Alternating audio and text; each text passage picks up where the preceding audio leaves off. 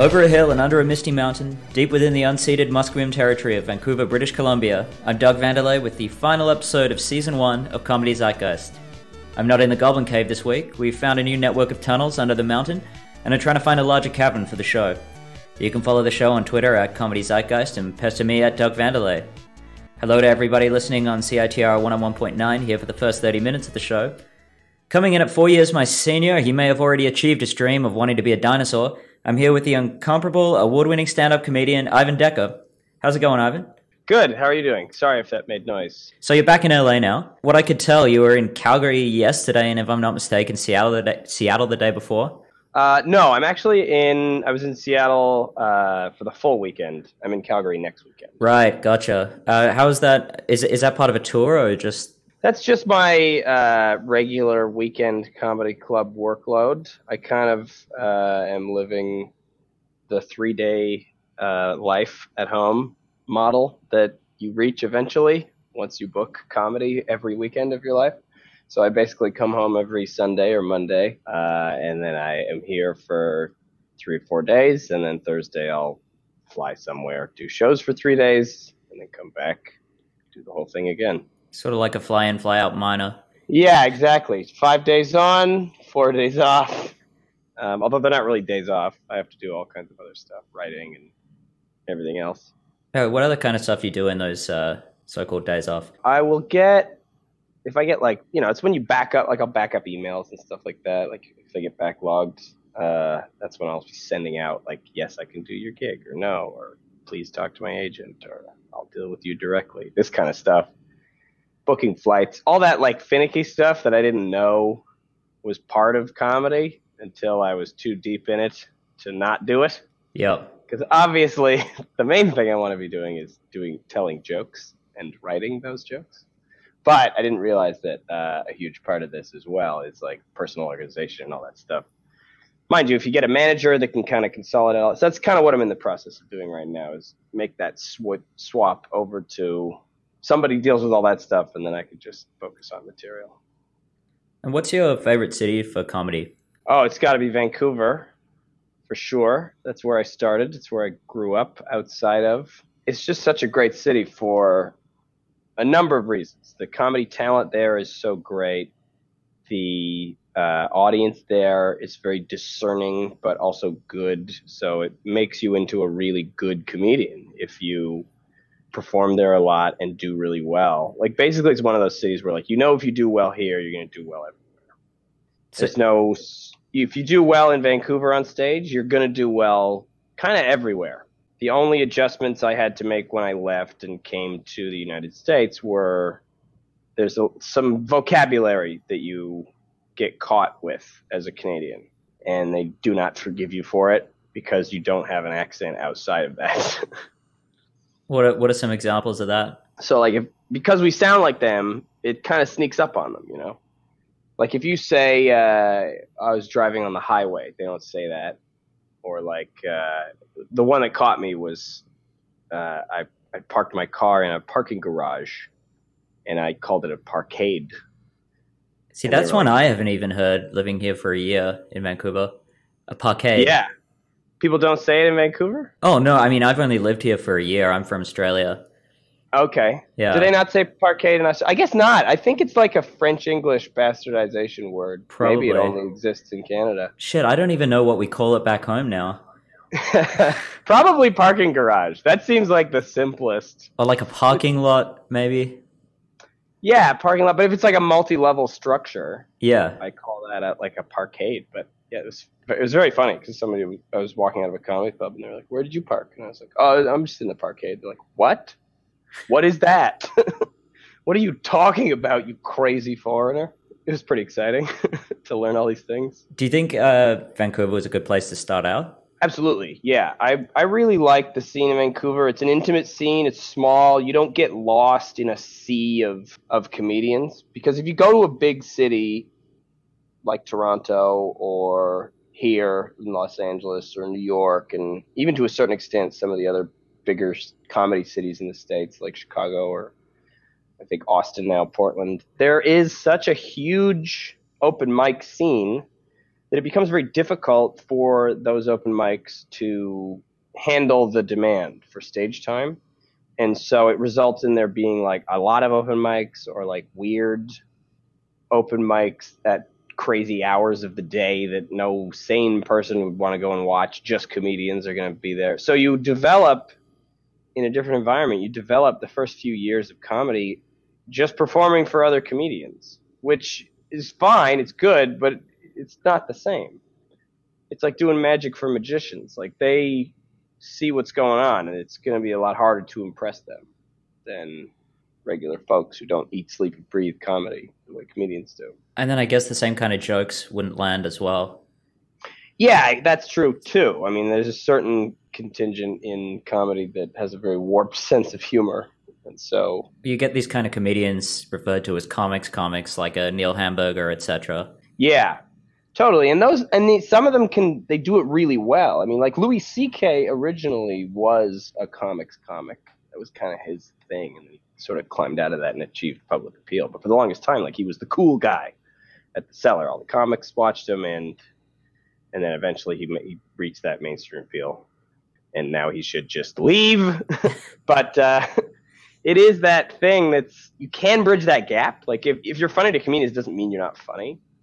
But to start out in that environment, you don't learn some of the lessons that you're gonna need to learn to perform for large groups of people with other jobs.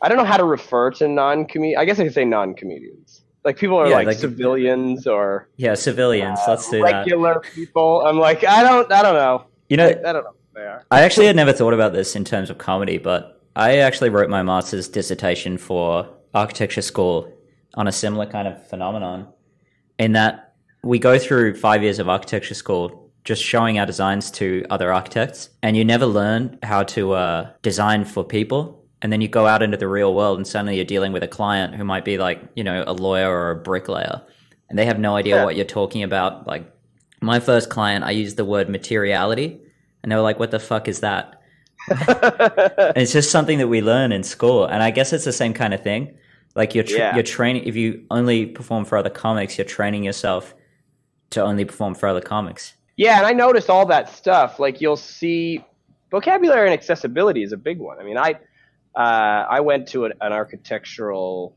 debate in Vancouver at one point. They hired me to come in. They were doing a show similar to the debaters on CBC, and where these two architects were debating sort of uh, something within the architecture world.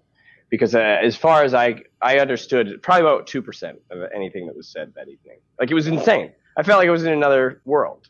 Where I was like, am I do I even speak the same language as these people? I don't understand anything they're saying.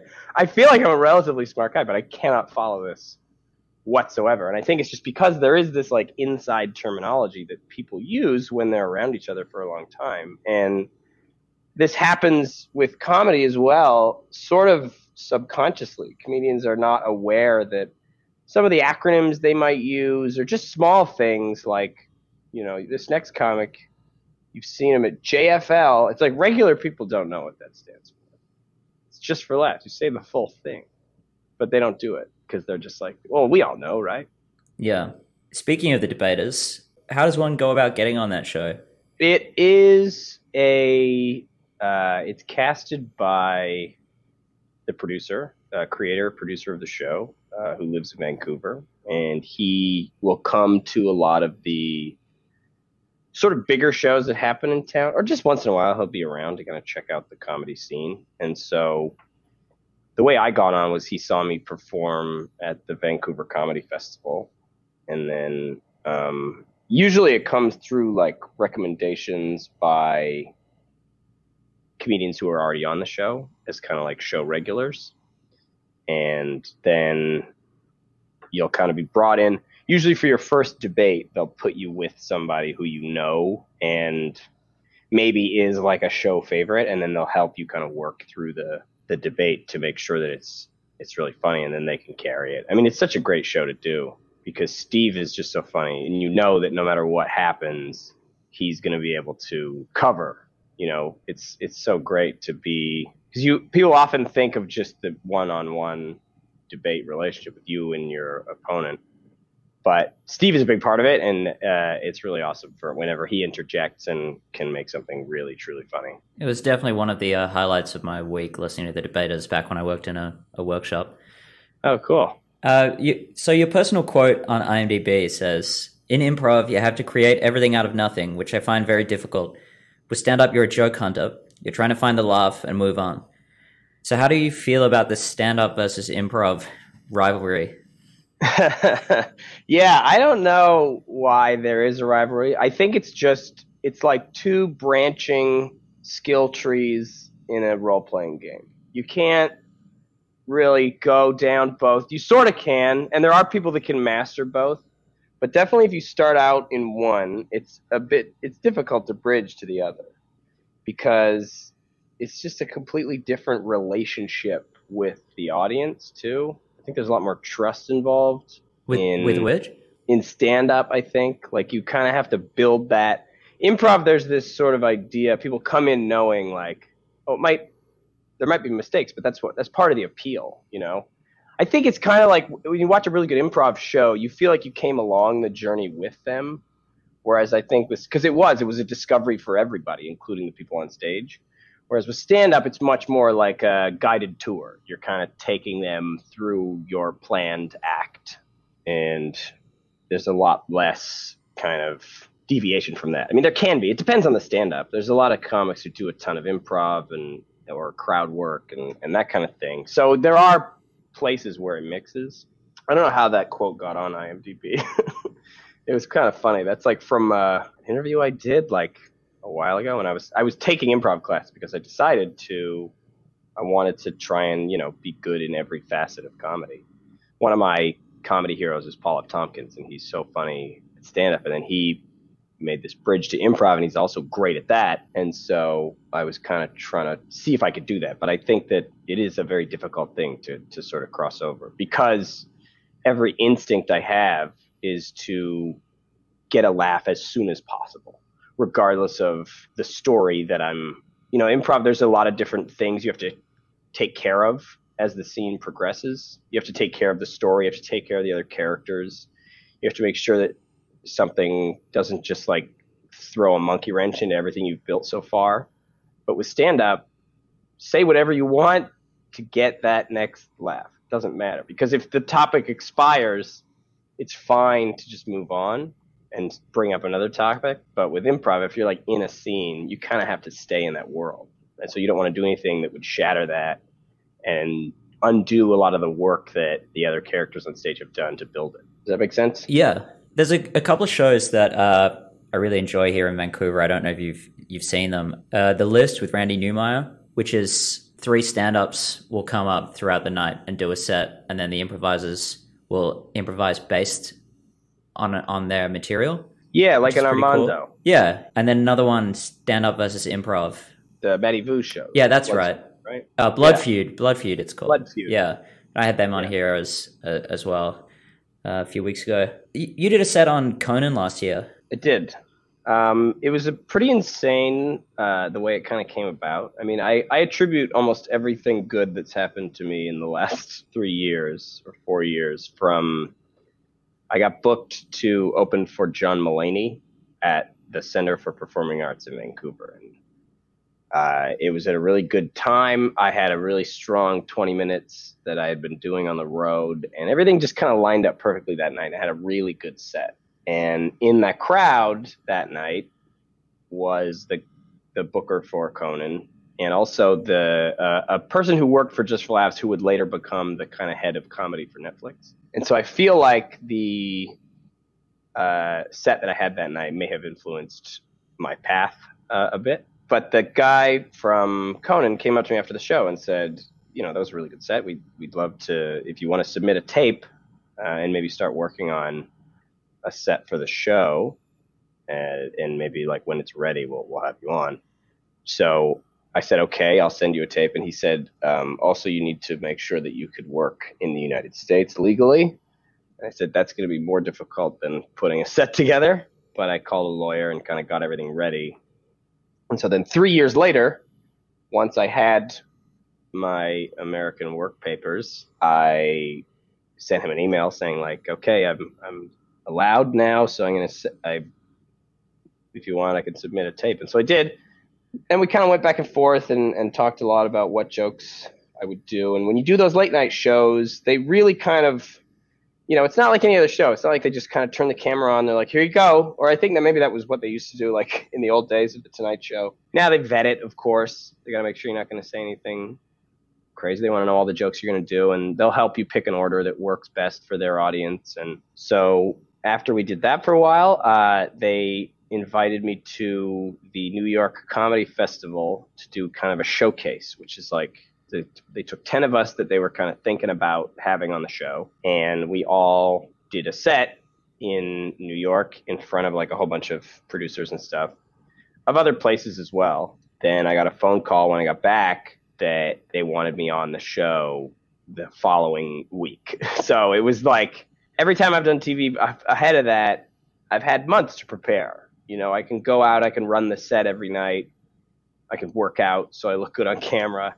There was none of that with this. It was literally just like, see you next week in LA. And I was like, oh my God, okay. You know, I had to kind of really get ready super fast. I mean, the set was already in a pretty good place because I had been getting it ready for the showcase in New York. And I kind of did the same set, although I'd had to shave a minute off, which was kind of difficult to do because it was a six minute set on the showcase, but the show itself is five minutes. Oh, but yeah, I just so I they flew me down and put me up in a hotel, and then it was over Thanksgiving weekend too, which was kind of interesting. So like the four days, I was the first Monday back after Thanksgiving, American Thanksgiving. So the whole four days before that, the entire staff of the show was was off. So I had no way of communicating with anybody about like what time is the car coming to get me or should I do anything before? Like, what happens on the day?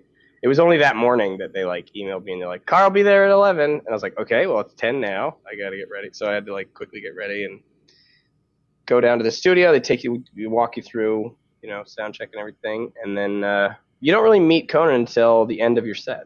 So I just kind of hung out around backstage. Rainn Wilson was very nice. I talked to him. Oh, he was the guest that day he was the guest, and Angie Kinsey, both kind of people from the office, were the two panel guests. Right. So it was like this little office reunion. It was kind of fun. And then, uh, yeah, I, I did I did my set, and again, it was like there's no uh, there's no time to like wait around backstage. Like you do other festival tapings and stuff, you can kind of go down and like watch the comic ahead of you and stand by the side and be alone and kind of get ready.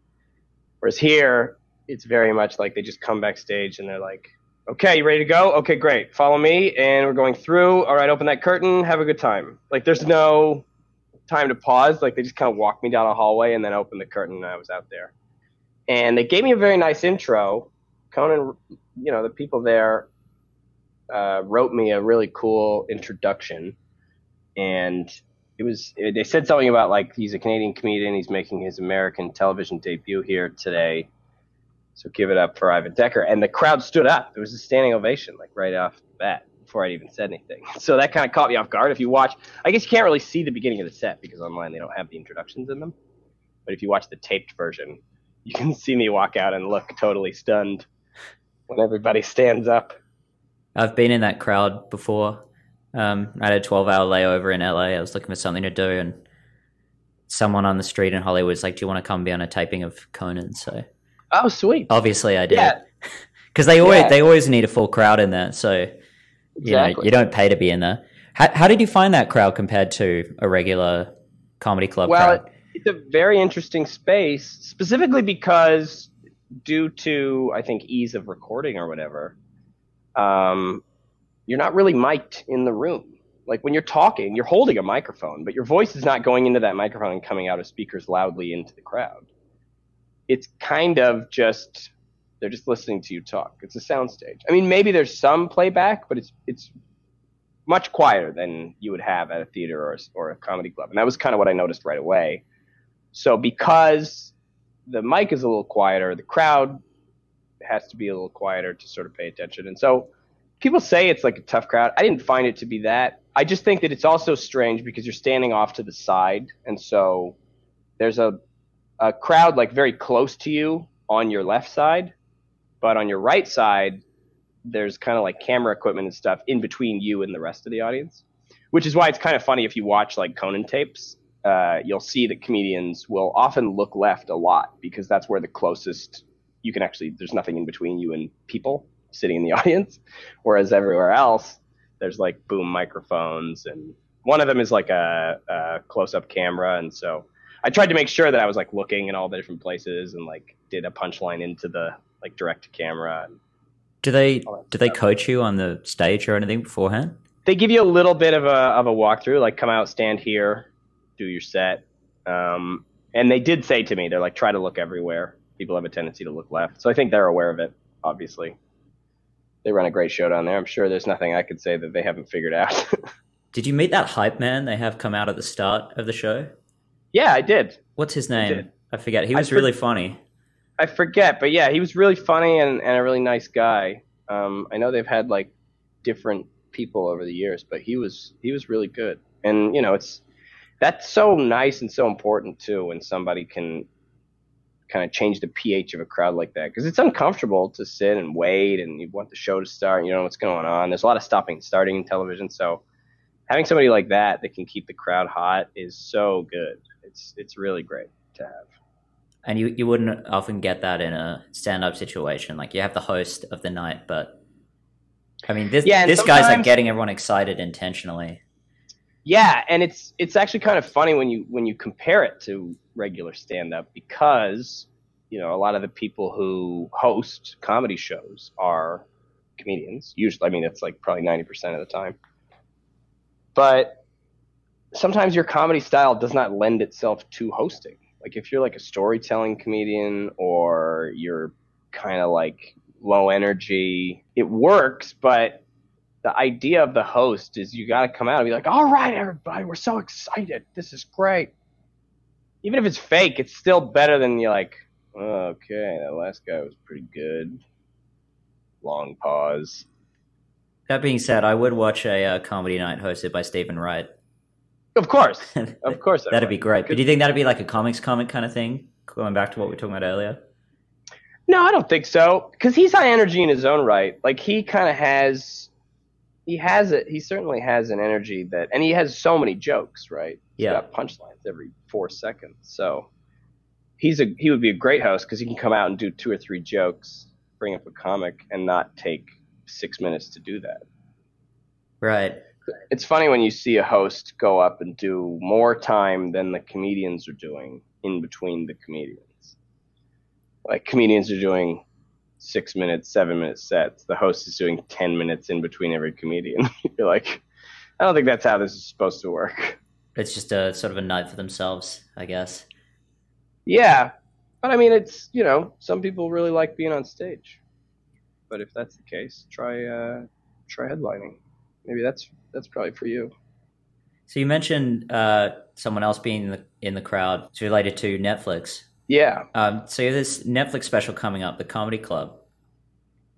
Yes, yeah. So that's a special. That's kind of a working title. Um, I don't know if it'll be called The Comedy Club. It's basically just a set of. They decided to tape a whole bunch of international comedy specials because stand up on Netflix was largely like from the United States. And, you know, there's quite a few from the UK and Australia. But not really from a lot of other countries where they have comedy, and especially in other languages other than English. So they taped like I think 42 specials in total. Um, I think maybe about 15 or 20 of them are in English, and then they have like you know a bunch in Spanish, a bunch in French, a bunch in Arabic, and it's really cool. What they're going to do is they're going to release them kind of by region, and then they'll be subtitled into every language, so you can watch comedy in a whole bunch of different languages. It's really kind of cool that they're doing that, kind of opening up and showing people that like, yeah, there are stand-up comedians in the Middle East. Yes, there are comedians in South Africa. You know, it's South America. Like it's it's really cool. Have you already recorded so, that? I did, yeah. I recorded it at Just for Laughs because that's kind of a good way for them to to do it to bring people to an international comedy festival like that and kind of tape them all at once. But they did a really phenomenal job on the taping. I was so they kind of did four people from from each country. There were eight from Canada because they did four English and four French. Um, but I was lucky enough to be one of the four, and they did. Yeah, it was really great. They they filled the theater super well. They kind of give away tickets, and so the crowds are super excited. They have a great host, like I said, like a hype man, Graham Chittenden, who's a very talented comic from Toronto, was doing the warm ups, and you know it was godsend because he's so funny and he really gets the crowd into a into a good place for the tapings. And they also tape two shows, which is really good. So it's a half hour set. So they basically do, you know, you do one show where you do your half hour, then they get a new crowd in and you do another show where you do the same half hour. And you wear the same thing so they can kind of edit between them and it's in the same venue. But it's kind of funny because you basically pick one show to be the backbone show of like this is the main and we're going to edit in any jokes from the first show we didn't like it well i say the first show but it's you pick whatever you want but it's always the second show is the backbone show because i watched the cut and it's amazing how much more relaxed you are when you know you've had one in the can. Like I taped it and I'm like, that one was good. Now I don't have to worry as much. And you're so much more calm and relaxed and audio sounds the same. The jokes sound the same to be delivered. They're saying the same words, but visually, just my body language, my face, like I'm it's like night and day. So much more relaxed on that second show. So the fact that they do two is phenomenal. How do you find watching back clips of yourself? I hate it. There's nothing worse. It's so painful. It's uh, I don't know. I because I'm so critical, right? There's a million things I would change about everything, and they were nice enough to let me be a part of the editing process for this, which is very rare with taped live comedy, specifically at my level. But they were really cool. Like I was able to go in and be like, I kind of screwed up my words here. I don't like what I said. Can you take that out, or can you switch it from the first show? I said it a little bit more cleanly, and and they were like, yeah, of course, yeah, we can switch between that. And so we ended up, uh, I think, making a really good set. But yeah, it's it's so I I didn't want to do it. I was so hesitant. It was like two days later. They were like, can you watch it back and and kind of send us your notes? And I was like, I'd rather not. I'd rather enjoy the mystery that it was the greatest show of my life for another couple days before I go back and pick it apart mentally. Do, do you find that's but, important for improving upon your set, watching yourself back? Definitely. You can learn a lot from watching yourself. It's extremely, like I said, awkward and painful. And, you know, if as long as you're in a good place mentally, you got some good self esteem. I'd say if you're depressed, don't watch yourself back because it's just so. I mean, well, so when I so edit this program, I uh, I do it on double speed so I don't sound like myself, and that that works. yeah, that's great. You can stay removed from it. It's like staring in the mirror for a long time. You know, if you stare at your own face for long enough, you're gonna hate it. You're gonna be like, look at that stupid thing, or there's like a oh, I got like a I didn't shave properly. Or, I don't know. I can't think of examples because I don't look at myself in the mirror for very long either. It's kind of like that. I feel like you can you can always find something to not like about yourself. But the other side of that is it is still important to do because you'll spot a lot of comics have like physical patterns and you can't always rely on your friends to tell you about it because it can be awkward to bring up when you say to somebody like hey you always move your hand in this certain way and it looks really weird is that on purpose like it's nice if you have friends that are nice enough to do that but sometimes it's good to watch yourself on tape just to spot it. You won a Juno Award for your comedy album, I Wanted to Be a Dinosaur. Uh, first of all, congratulations. Oh, thank you so much. Uh, do you think that's opened a lot of doors for you, winning that award? Um, I think so. I think it has in, in Canada. It's certainly a, a pretty high honor. I feel like it'll be maybe even more recognized once uh, it keeps going because it kind of just came back they didn't have the category for 34 years. The last person to win a Juno for comedy before me was Rick Moranis for Bob and Doug McKenzie, the soundtrack to the movie Strange Brew, which was in I think 84. So been a very long time since they've handed out the award, but this is nice because it is kind of bringing stand up back to being a legitimate performing art that people should have a lot more respect for. I feel like to the average civilian telling somebody that you're a stand-up comedian, it's like saying you're a birthday clown. Nothing against birthday clowns, but you know, it's that thing where people are like, "Oh yeah, neat. Yeah, I had a cousin that did that. Cool." But when you actually are a working professional, it's very hard to sell the idea that like, no, no, I do it full time. Like, I, it's my job, and they're like, oh, really? But the Juno coming back, and you know, it's it's that kind of little marker of like, no, what we do is important, and we do. It is hard, and it's just really nice to to be recognized for that. Yeah, absolutely. Uh, what can you tell us about the album itself? I recorded it um, at the Comedy Mix in Vancouver, and uh, I definitely put a lot of work into it from a whole show point of view. I mean, a lot of people put out albums now, and it's it's they do it for radio play, so they try to make the jokes like as short as possible, and they don't really have to connect at all. I tried to make my album much like when I do my act in a club, if I'm kind of working on it, just like a whole story. And so it has kind of some themes involved, and I mean it it sort of functions as an entire performance altogether. It's not just a list of jokes. And I don't know how well I succeeded. I mean, I must have gone pretty well because they gave me a goddamn award for the thing. But it was the first time I'd ever done that. You know, I before that, anytime I headlined, I later I was just like, okay, let's see how many jokes can I tell so that it'll be 45 minutes, and then I'll leave. Whereas this, I was very conscious of like, what should I open with? What should I close with? What should I put in the middle? How can I weave this? And uh, I think it turned out pretty well. People seem to like it a lot. It's a it's a really good listen. It's clean. There's no cursing on it, so you can listen to it with your kids in the car, older relatives, and uh, you know it's, that's kind of always been my thing too. I want my comedy to be accessible for everybody.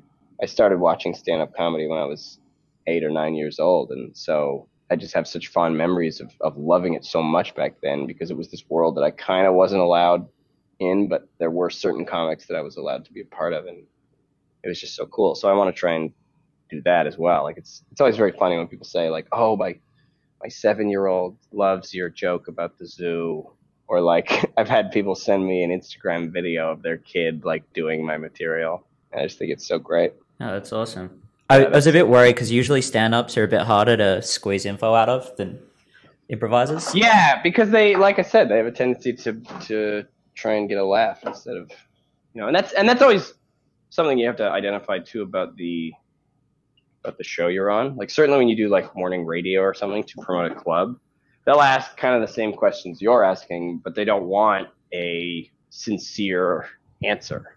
They want you to just be like, "It was wacky, bro." Well, this is supposed to be more like about comedy than comedic itself. Perfect. Like podcasts are nice. I thought I always thought podcasts were such a cool form of media because you can pick the player. It's very rare with other stuff, you know. And it's opt in, which I really like. In that, yeah, like radio and TV, you're at the mercy of the producer, but totally. And even like Netflix and stuff, it's like you have to use their player. You have to watch it online or whatever podcasts are very like you can play it on anything you want. Here's the file. Yeah. Have at her. there's no seniority. There's no guarantees in stand up. You know, just because you do it for 12 years doesn't mean it's your turn to be on television. Yeah. Doesn't doesn't mean you're going to get the call. There's no lineup. You're not next in line. There is it's nothing like that. And so people often get wrapped up in that idea of like but this person didn't go through all the necessary steps. Like if you go to school to be a doctor or a lawyer, it's like you do all the things and then you get to the end and they're like, here you go. Or it's like stand up, you could commit that amount of time to stand up. And it's like, so can I be a comedian now? And they're like, nope. Yeah, there's, you... a, there's a big element of luck in there as well. Sure, yeah, yeah, luck. Like I, I've said to people, and it depends on the shows too. But showcases, comedy contests are very common now, and people put a lot of weight on that and I don't like them because of what they do to the scene. The relationships between comedians are also fragile, and I feel I always felt like we should be one team. It's us because it's such a hard thing to do. And so if you are a comedian, you should be kind and appreciative of every other comedian. Everybody else that's trying to do what we do is they're on the same path as you. You know their struggles and, and they know yours better than anybody else that doesn't do it. And so there's no reason why we shouldn't get along, but it's because of that idea that people are like, oh, well, if they do that spot, that means I I can't have it because they're kind of taking things away from me. Yeah. But that I don't think that should be the attitude. For anyone on CITR, thanks so much for tuning in. That's the end of our time slot, but you can hear the full episode along with other podcasts on cavegoblins.com. For anyone else, stick around. We've still got lots more to talk about with Ivan. And before the show, I asked Ivan about a comedic influence to talk about today, and he came back with Irwin Barker. So, what does Irwin Barker mean to you? Irwin was uh, absolutely a genius writer and and comedian. He was a comedian. He was a great example for me when I started because here's a guy that I've never heard of or seen, but he was as funny or funnier than a lot of the professional comedians, mainstream comedians that I had access to as a, as a young boy. And so it kind of shattered this idea that I had that like if you like the famous people are the best at the thing, right? Or that like you know these people are are going to be the top. There's nobody if they're good, you've heard of them. It's not true at all. And that was a, a really cool moment for me. And Irwin was also amazing because he was doing the style of comedy that I I wish I could do or I wanted I wanted to do at the time, which was very clever, great observational comedy. I mean, any of his bits you look up, it's just brilliant, brilliant writing. And he was just so great, and it was awesome for me to watch him because, you know, I I started comedy in the I guess early 2000s, like 2004, 2005, like that time, and stand up was was very it was starting to get very broy. It was like Dane Cook era, and so, you know, I I say that just because like that they're kind of the biggest comic at the time, so that you have they have a lot of influence on the on the lower level. I mean, now it's great because people have access to so many comedians. But back then, it was kind of like whoever the most famous comic was, you'd have like 25% of everybody at an open mic would sound like that that comic. And so it was this very kind of broy, a lot of dirty material, a lot of aggressive kind of aggro stuff. And then here's this guy, Irwin. He's an older guy, you know, definitely a decade older than most of the people in the room, including the audience. And that didn't stop him. He would come down. He used to do a. He would open his show sometimes at the Comedy Mix, being like, "Oh, I feel like the weird uncle coming down to check on the kids. What are you kids doing down here in the basement?" And uh, it was crazy to watch. And it re- really kind of broke the a lot of the ideas I had, the, the preconceived notions about comedy, being like, you can if any if something's funny, it works you know, it doesn't matter if you're too old. You know, if you're old, so what? Just talk about it. If you're, and he didn't curse, he didn't swear, so he would he would just do these great, hilarious jokes to people. He would talk about puffed wheat to 20 year olds doing Jaeger bombs, and they would love it. And so to me, I was like, okay, it's it can be done.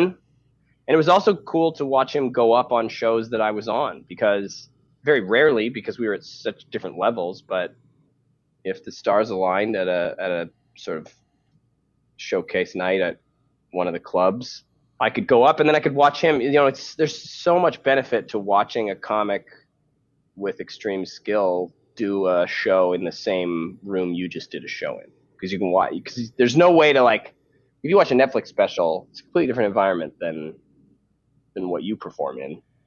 But when you get to watch somebody with that talent go up to a microphone you just spoke into, same crowd you just talked to, and do so well, you learn so much. How did you first come across his work? I saw him in, in Vancouver. I, I went to the Urban Well, which everybody talks about. That was a real lightning in a bottle. You want to talk about lightning in a bottle shows in Vancouver? I mean, not really lightning in a bottle because it was around for 15 years, but it it was kind of what is responsible for, I think, starting a significant comedy scene in Vancouver outside of the clubs. Because there are so many cities with equal size population in Vancouver or even bigger that don't really have a good comedy scene because there aren't any of these like alternative shows. Uh, a lot of comedians don't live there. But at this time in Vancouver, uh, there were uh, some comics that lived there. I mean, I don't know the full class, but I know it was sort of Brent Butt and uh, Jamie Hutchinson were two that were really, really good. And Brent Butt, I don't know if you know, is of Corner Gas, and he was extremely talented. I mean, he's an amazing comedian, but I didn't, I didn't see him a lot when I started. Like he was making corner gas. So he and and uh, Jamie Hutchinson started this independent show called The Urban Well, and he hosted it every week. And it was this. It was kind of the first non-club show that every comic would be at, and the talent level at the time in the city was so high. You had so many great comedians, and Irwin was one of them. And they would. It was just this like insane thing they were doing because Brent was so funny and he hosted every week. They started to get this crazy following, and they used to do two shows. They would do an early show and a late show on a Tuesday night. So they would have a seven o'clock show. They'd have eight comics, and then they would turn over the crowd and do a late show, and it was unbelievable. So I was so lucky when I started because I could go to this place, and you're pretty much guaranteed that every professional headlining comic in town is going to be there. Whether or not they're doing a set is anyone's guess, but you get to see the best of the best, and it was this this kind of cool like showcase night. Everybody wanted to be on it when they were starting out. It was like this is the big show. This is it. This is the majors. If you can get on this show, it's cool, and you get to go watch like these comics are amazing, and you can watch them every single night. Kind of like the main room at the comedy store or the cellar in New York, I guess, to use. They're obviously a much grander model of that, but it was just so cool, and it, it kind of kept the the comedy in Vancouver in this sort of special place, and and people loved it, and so it made I think it made a lot of comics not move away. They kind of stayed because there's a tendency to like you reach a certain level, you're like I'm just going to go to Toronto and try to get a job writing on TV, but uh, it gave comics a place to kind of bond and be together here. That was where I first saw Irwin. I started comedy. I heard about this place this was post Brent. Brent had left already to start making the TV show Corner Gas, so I never met him there. But it was hosted by a guy named Sean Pradlove, who was hilarious, and and I would just go and watch. I would watch every night. I lived in the suburbs, but I would drive into the city every night and just watch comedy, even if I wasn't booked. You know, I'd go and I'd try to get on, but it didn't matter. I I mostly just wanted to see comedians because again, this is like pre YouTube. I have no way of just like finding comedy and, and, watching it. So I had to go. I had to drive into the city. And so I would come in and I would, you know, take 45 minutes to drive in, park my car, and I would just go and watch comedy for the night and try to talk to comedians and ask them about what I should do and how they write if, if they weren't, you know, I'd, if they were nice enough to talk to me. I obviously didn't want to bother them. But uh, yeah, it was really cool. And, and like I said, Irwin was one that just kind of blew me away. Did you ever get to perform in that night? I did, yeah. I think twice I performed at the Urban Well. Not on the Late Show ever, because it was kind of two years into my my comedy uh, career. Like kind of two years after I started doing stand up, it uh, the building got sold, and so it stopped being a show, and and it was kind of the end of an era, really, in Vancouver. But what it gave birth to was the amazing comedy scene that we have now. And I don't think anything in this, you know, the kind of comedy scene that we have would not because they also had a really good improv night. Sorry, I'm kind of glossing over that fact, but it, they had a a fantastic improv night on Monday nights, and I think that was also the beginning of the kind of independent improv scene in Vancouver. Uh, it was run by Roman Danylo, who uh, went on to do a lot of really good stuff, and so it was a real hub, and it it kind of sowed the seeds that that have blossomed into the great scene that we have there. So, like Barker, you also wrote on This Hour Has 22 Minutes, working with the debaters as well. What's it like working on the same show as one of your comedy idols? Uh, it's really cool. I mean, it's daunting, and, and when I wrote for the debaters, when I, when I first got it, I went back and listened to a whole bunch of Irwin's debates because he's absolutely brilliant, and it was kind of cool to sort of see what he did and 22 minutes. I only I did like an internship. I only wrote there for about a week, um, and it was a really kind of cool way to get to know the the inner workings of writing for a TV show. Because up to that point, all I knew about TV show writers' rooms was like from 30 Rock, which is like you know a, a exaggerated version of it, you know. So it was it was really good to to get that experience. So I've got uh, written down here as well that uh, Irwin Barker was a five-time Gemini Award winner, three Writers Guild of Canada screenwriting nominations, including one win. I thought this was interesting as well uh, from his website. Irwin holds a master's degree in sociology, has taught at the University of Alberta and University of Manitoba.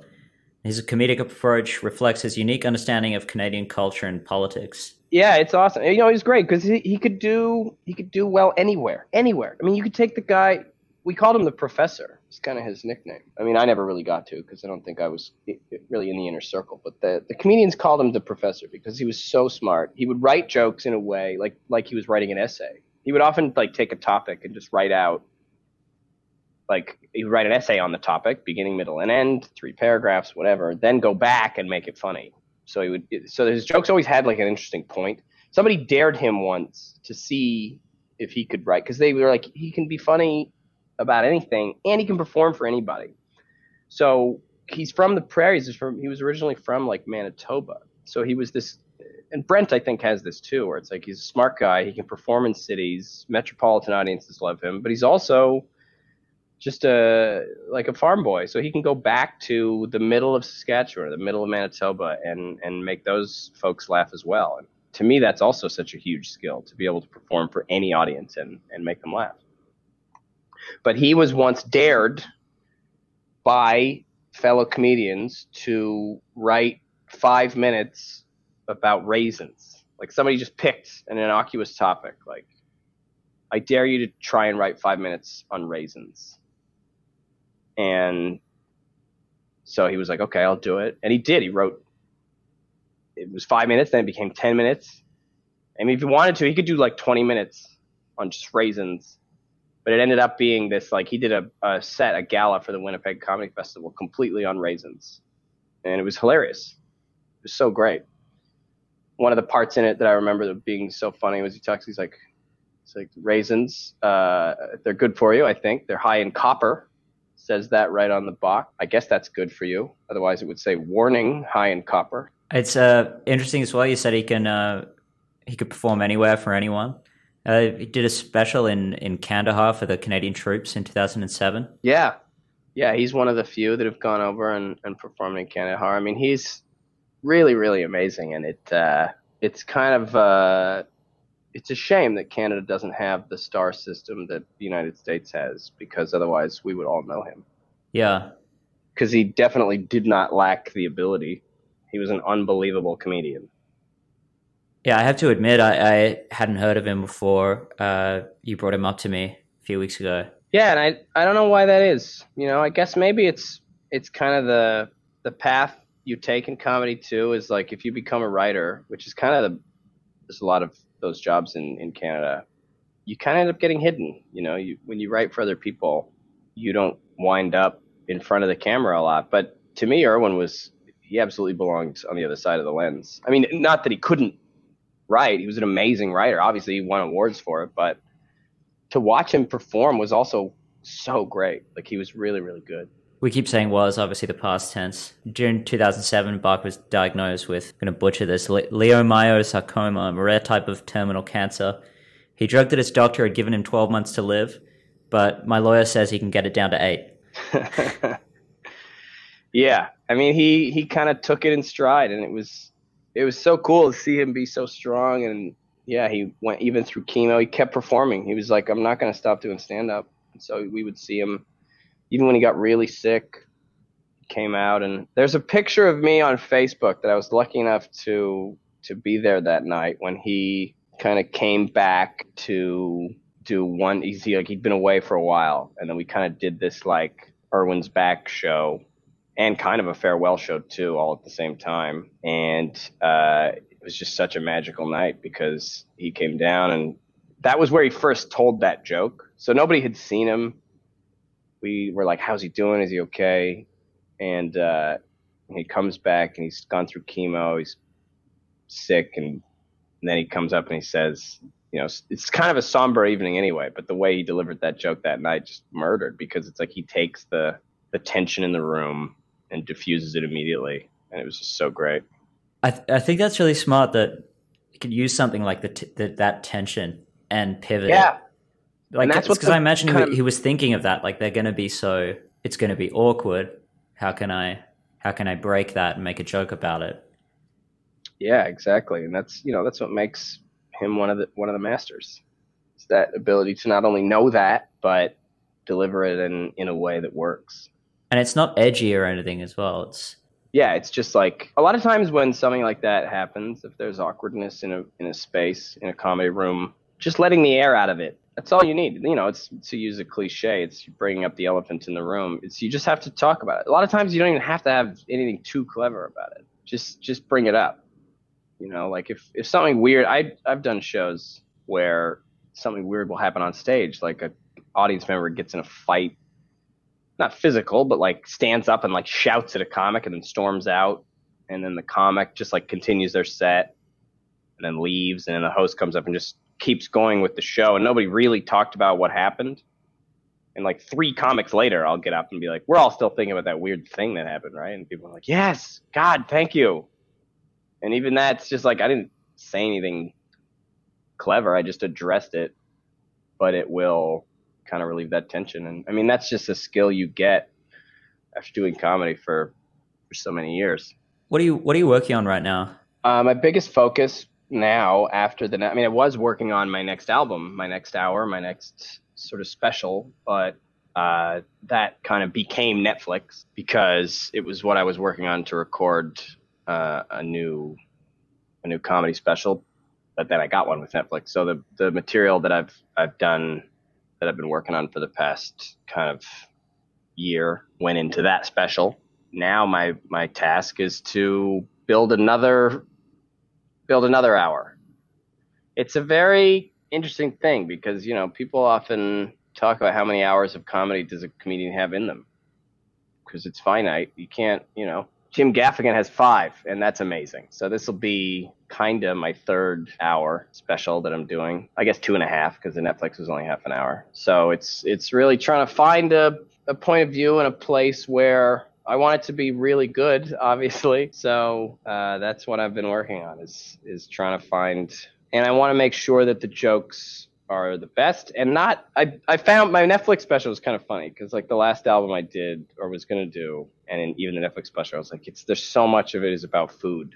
Like i talk about food a lot and i think it's because it's one of the things that kind of connects us all like everybody eats so it doesn't matter. Like there's no it's also not really political food whereas everything else you can kind of divide divide i mean obviously there's divisions on food but it's not it's not the same vitriol yeah, I mean, until you get into the the classic pineapple pizza thing. yeah, pineapple on pizza. That's up there with gun control in terms of topics that'll split the room. See, um, some people get pretty heated about it. Yeah, it's it's pretty funny. People care more about that than anchovies, which is bizarre. I mean, I love them both, but yeah, it's pizza. What's wrong with you? It's all good. Everything it's everything's good. So, is there anything you want to plug before we wrap up? Um, not really. I think if uh, if you want to see me perform, my my website is a, a little bit. It doesn't have like show dates and stuff on there because I find that it gets uh, it kind of gets muddled. It's difficult to update. So the best way to f- sort of follow me is on social media, Instagram and, and Twitter and, and Facebook. I generally will post my shows to my Facebook fan page, and uh, I'm gonna be opening up for Gad Elmaleh in November in Vancouver. That'll be a really fun show. I've I've gotten to work with him a few times. He's really really funny. I just like his his journey. Is you know he's a famous comedian in in Europe who spoke French and then decided to learn English to do stand up in English, and this is kind of the uh, the result of that. And it's it's really cool to watch. He's really funny. Oh, awesome. And so I get to open for him in Vancouver in, in November. But apart from that, I'll I'll be back uh, for a lot of the fall. I'll be around, so people might see me at shows and stuff. Well, thanks so much for, for coming on the show today. No problem. Thanks for having me. That was Ivan Decker talking about Irwin Barker. Join me next time when we kick off season two strong with Carla Mar and Raquel Belmonte of Carmela Comedy, with possible special guest Guy Fieri. Thanks for listening, everybody. Be sure to follow us on all social media at Cave Goblins and check out what we're doing over on cavegoblins.com. We've got a Reddit community and a Discord server you can find through our website, so hop on over there. You can find this podcast on Google Play, iTunes, Stitcher, and everywhere you listen. We're also on Facebook and Twitter at Comedy Zeitgeist. See you next time.